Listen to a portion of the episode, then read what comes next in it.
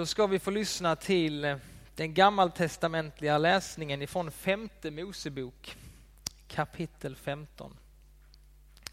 Vi läser i Jesu namn.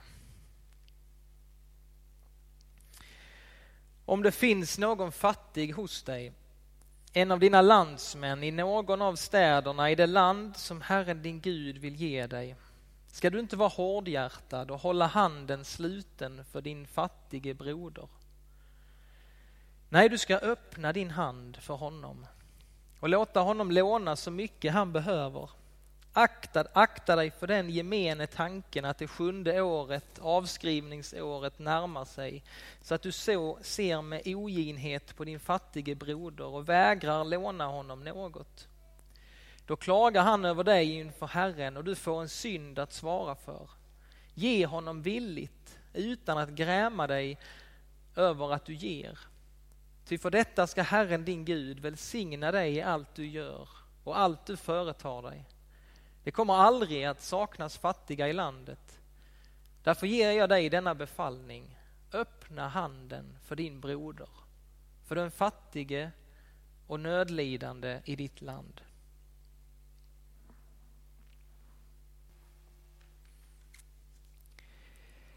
Ifrån Romarbrevet kapitel 13 läser jag. Stå inte i skuld till någon, utom i er kärlek till varandra.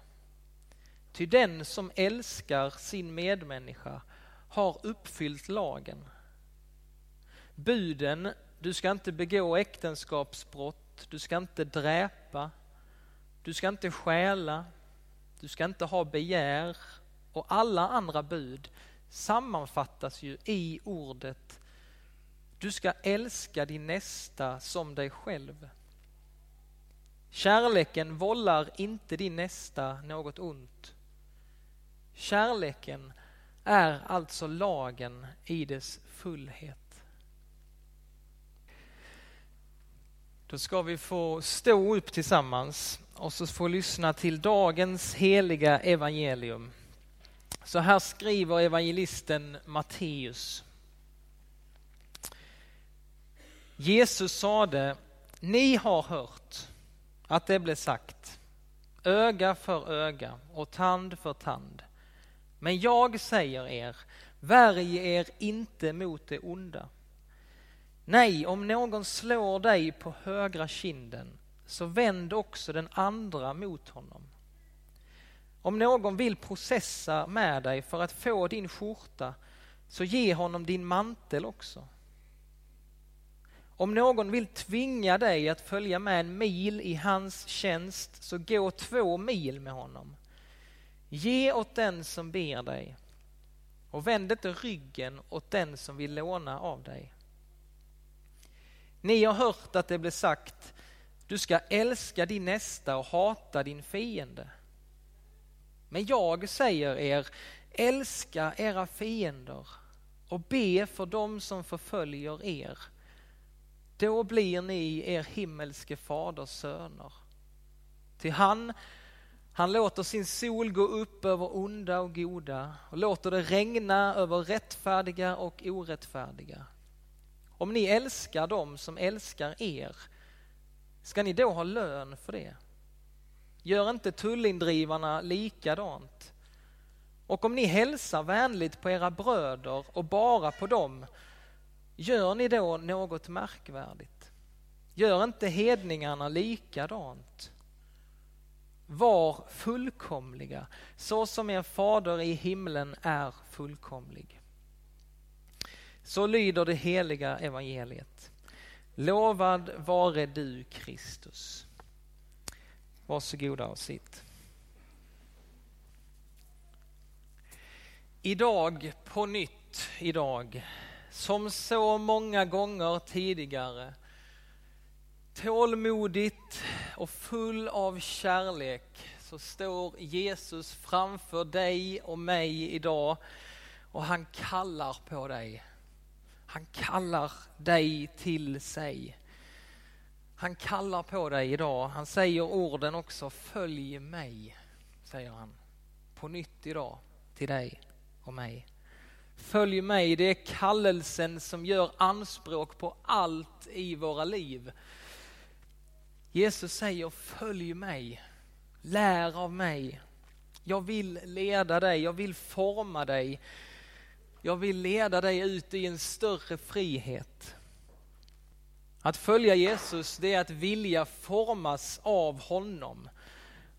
Och att våga tro på att jag och du, vi kan faktiskt börja likna honom. Vi kan börja bli lika honom. Och när människor lyssnade på Jesus då, så står det i, i Markus står det att alla överväldigades av hans undervisning. För han undervisade på ett nytt sätt. Han undervisade med makt och inte som det skriftlärda. Alltså när man lyssnade på Jesus då, när vi lyssnar på honom idag, hans undervisning det var inte tomma ord. Utan han som idag sa till oss, älska era fiender. Det var han som bara senare i sitt liv skulle hänga på korset och be för sina bödlar.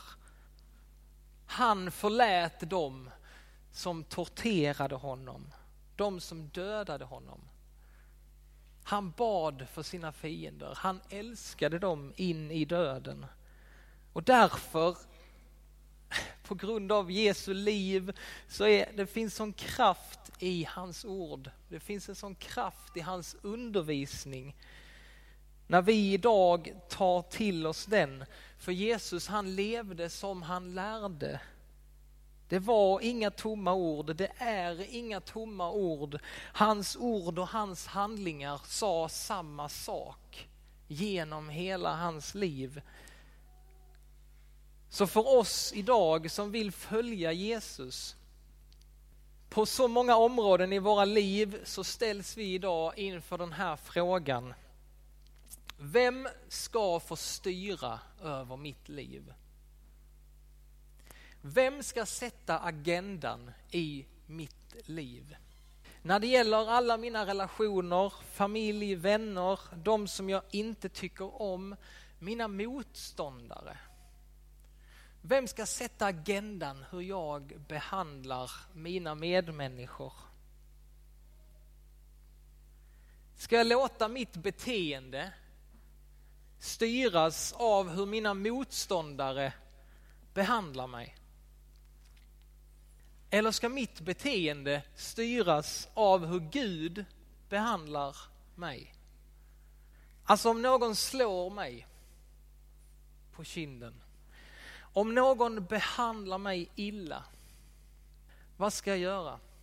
Ska jag bete mig på samma sätt som den personen? Ska jag kopiera hennes handlingar mot mig?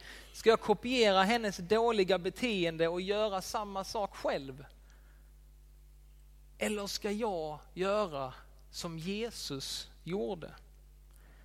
Alltså vem sätter agendan i ditt liv? Är det omständigheterna som du hamnar i och så reagerar du utifrån dem?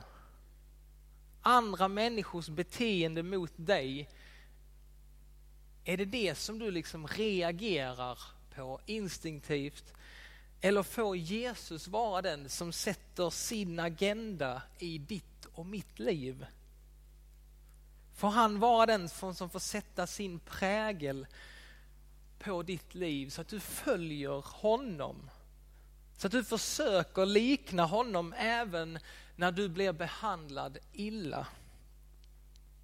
Jesus han inbjuder oss att få leva på ett annat sätt än den här världen. Ett annorlunda sätt att leva mot vad den här världen lär. Och det finns en sån oerhörd sprängkraft i detta. I Jesu ord, i evangeliet om honom. Och när en församling som vi här just nu, när vi tillsammans var och en men också som gemenskap försöker följa Jesus och låta hans liv få sätta agendan i våra liv. Då finns det en sån kraft så att liv kan förvandlas, städer kan förvandlas av den kraft som utgår från Jesus när vi försöker likna honom. Vi försöker göra det han gjorde. Men Daniel, Daniel, Daniel. Jag, jag, jag brukar tjata om detta lite, jag, jag vet, jag upprepar mig. Att vi ska likna Jesus. Daniel, alltså de här höga ambitionerna, den här höga målsättningen att bli lik honom. Kommer inte det bara leda till att vi blir en elitistisk gemenskap med skyhöga ideal?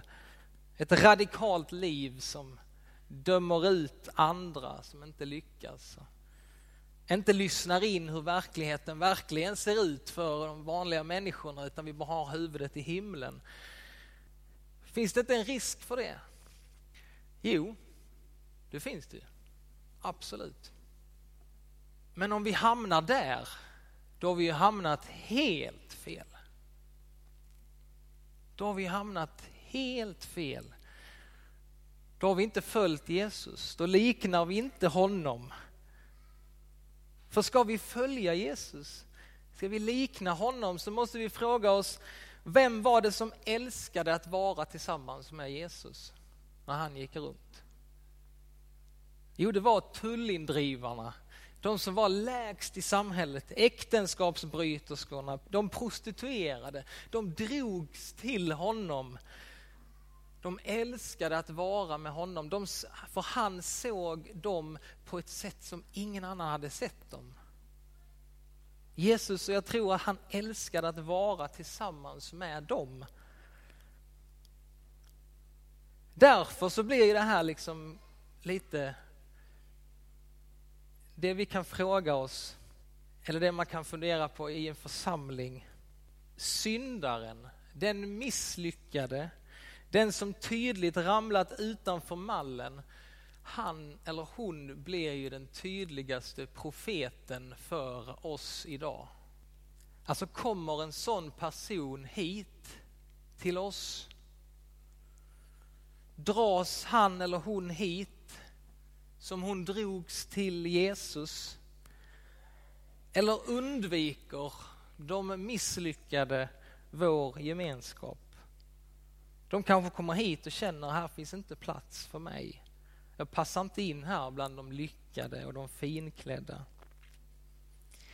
Jag ber och hoppas att det är tvärtom. Att vi tar emot alla människor som kommer hit som om det var Jesus själv som trädde in i den här byggnaden. Jesus han visade oss på ett liv i nåd och sanning. Han hade skyhöga ideal. Han säger till oss, var fullkomliga som er fader i himmelen är fullkomlig. Han höll liksom ett, ett liv i hans efterföljd, han höll det sanningen och livet med honom, han höll det högt, men lika högt höll han nåden. Han höll fram nåden till varje människa som mötte honom. Där har vi vår förebild det är honom vi följer. Det är honom vi försöker likna. Det är honom vi blir befriade av gång på gång av hans nåd och hans sanning. Jag ska avsluta med att läsa ett stycke ur Magnus Malms bok Ett hjärta större än världen när han sätter fingret på vad det är vi gör här i den här församlingen. Jesus, han inbjuder oss inte att följa ett etiskt system. Han inviterar oss att följa honom själv, att se honom allt klarare, följa honom allt närmare, älska honom allt djupare. Och det är i hans närhet vi börjar förvandlas. Det är inte när vi grubblar och försöker förstå hans undervisning det är i bönens dagliga umgänge med honom som hans personlighet börjar påverka oss inifrån. Det är i delandet av livets glädje och smärta med hans lärjungar som vi sakta dras in mot centrum av den han är. Det är i de små stegen, att pröva bärigheten i hans ord, som vi omärkligt börjar förenas med honom i hans liv i världen. Amen.